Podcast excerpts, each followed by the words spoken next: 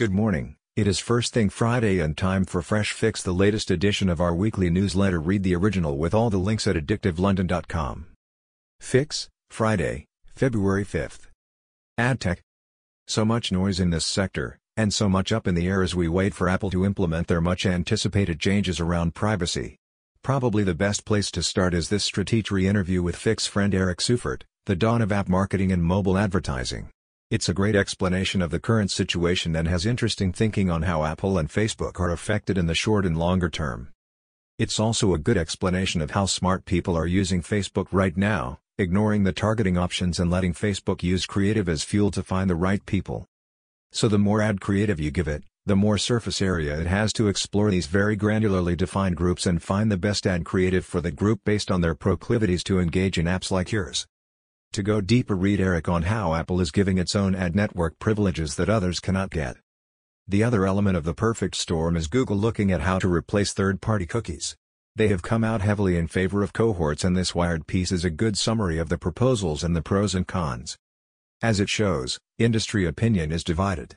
Fix friend Dave Morgan is in favor believing they will get ad targeting biz back on track but some on the programmatic side are more reticent with an ID advocate arguing why cohorts is a privacy detour the media industry should avoid.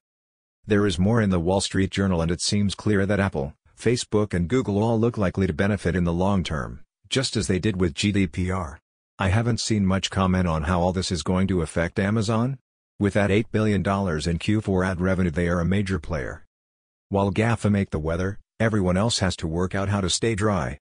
Walmart are investing more in their ad business, with a new name, Walmart Connect, and an ambition to become a top 10 AD player.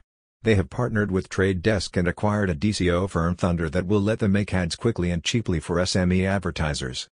German publisher Axel Springer came out heavily in favor of privacy with an open letter from their CEO demanding a European constitution, to stop the platforms using data.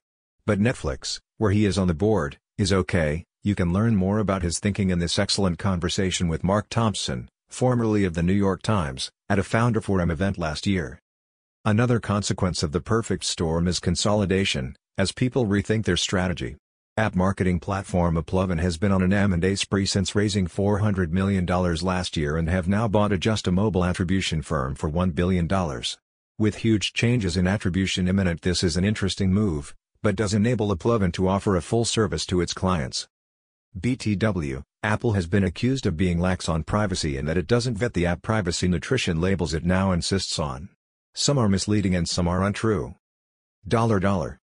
It's earnings time again, and more stellar performances over Q4. First from Google, with large parts of their good fortune down to the ad spending recovery. These two quotes underline how Google, and digital as a whole, is now core to smart businesses. It reflected a broad-based re-engagement across industries, she said, with advertisers putting even more of their budgets into digital media as they searched for more effective ways to reach an audience during the pandemic. As traditional TV ratings continue to decline, TV advertisers are turning to streaming platforms like YouTube to reach people who are no longer watching TV. This bank analysis on the Google results is quite interesting. Amazon we mentioned the other day, where the results were very good but were overshadowed by the news that Bezos is taking the role of exec chairman. But one thing that is worth digging out is this. Amazon's other business segment, made up primarily of its advertising business, jumped 64% to $7.95 billion in sales during the quarter, the fastest growing segment. And Terry Kawaja makes a really good point in this interview that businesses are being trained by the examples set by app marketing, and DTC, to think about advertising as something you can actually measure now, this idea of outcome-based advertising has to be a good thing for ad tech. Alibaba also shared their results. Another case of up and to the right in China too. Revenues were up 37%. Year on year and the number of people they have is quite staggering. Mobile monthly average users on the retail marketplace are 902 meters. 21% up on last quarter. The report is worth reading to see the range of their business activities and see the product innovation. In the latest AT&T results some big claims were made for HBO Max subscribers, saying they had reached 40 meters, two years ahead of schedule. Clearly the release of Wonder Woman was a big factor here. Dig into the numbers and those who activated their subscription is somewhat lower, closer to 17 meters. Still it's a good start and the HBO content should keep them in contention. And they have a smart plan to launch a cheaper subscription with ads later this year. The Comcast results were okay, their exposure to theme parks and movies hit them and their cable TV customers continue to quit, down 1.4 meters in 2020. Their streaming service Peacock seems to have done okay, but again the numbers were a little opaque. The really interesting news was that they claimed some of the Peacock success was down to their Flex device, a set-top box for streaming. They are considering making it available to non-subscribers, so taking on Roku, Apple, and Amazon. Now who knows more about this than just about anyone? Sky, who they acquired in 2018. Fold in their plan to double the broadband speed, to 50 mbs, for all their basic customers and we can see that the Sky strategy might travel well. Something to watch. It makes sense that the ad-supported IMDb service from Amazon should be available on Roku, but it must have been an interesting negotiation. Both Amazon and Roku usually insist on the right to sell 30% plus of the ad inventory. Will Roku be selling ads on Amazon content?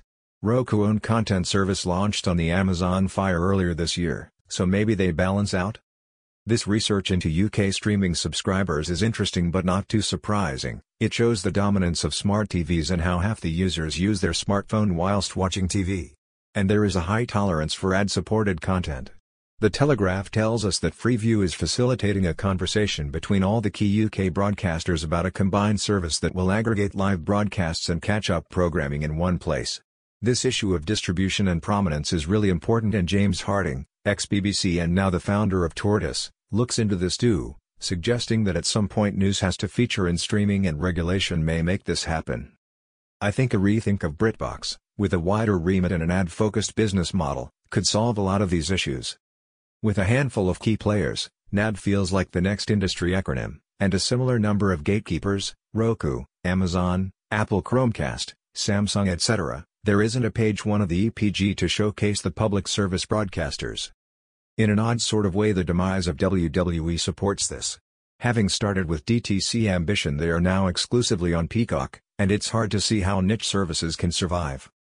Audio Clubhouse has got lots of attention this week. From the outside it seems like CB radio for VCs, but I am sure there is value in there somewhere. One thing it does demonstrate is the interest and potential, in audio. Read this report by a smart analyst on the future of social audio, good thinking and a list of the most interesting social audio startups. And podcasts are evolving, or at least the business models are. Spotify plan to enable charging for individual podcasts, is this the first step towards a Substack, or Revue, for podcasts? The always in earpods have changed things. And I am convinced we will start to consume more content as audio rather than text. Apple Cars. It's long been rumored, but it does now seem Apple plan to build a car and are about to do a deal with Hyundai. There are lots of stories speculating on the car spec, but it doesn't yet make sense. One article talks of a top speed of 160 miles per hour, and another that the car will be autonomous. Who wants a self-driving car that can choose to accelerate to that speed? But who wants a self-driving car anyway? The idea seems to have been driven by the idea of eliminating drivers to rescue a flawed business model. But whilst Uber can't make money with drivers, they seem to see delivery as a better bet than driverless cars. Electric cars have a big future but I think people enjoy driving them too much to give up on them and take a back seat. The Google partnership with Ford seems a much more practical approach. Platform shift.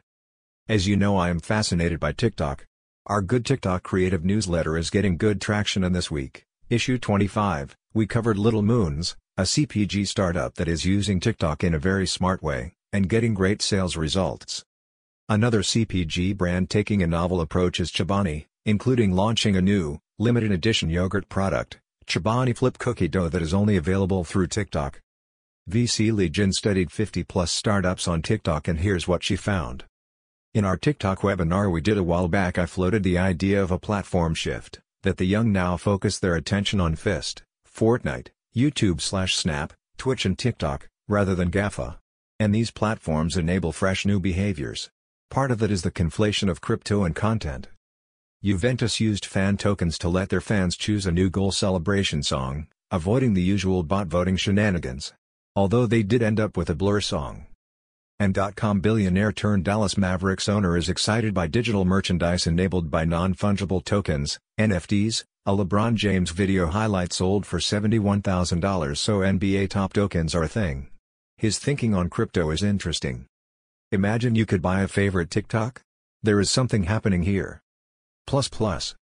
This week our deep dive was merchant, high street blues, high fashion, credit and last mile, catch up here. You can now watch Benedict Evans present his excellent trends deck. Well worth your time. The Contagious Pioneers report celebrates great work from 10 agencies.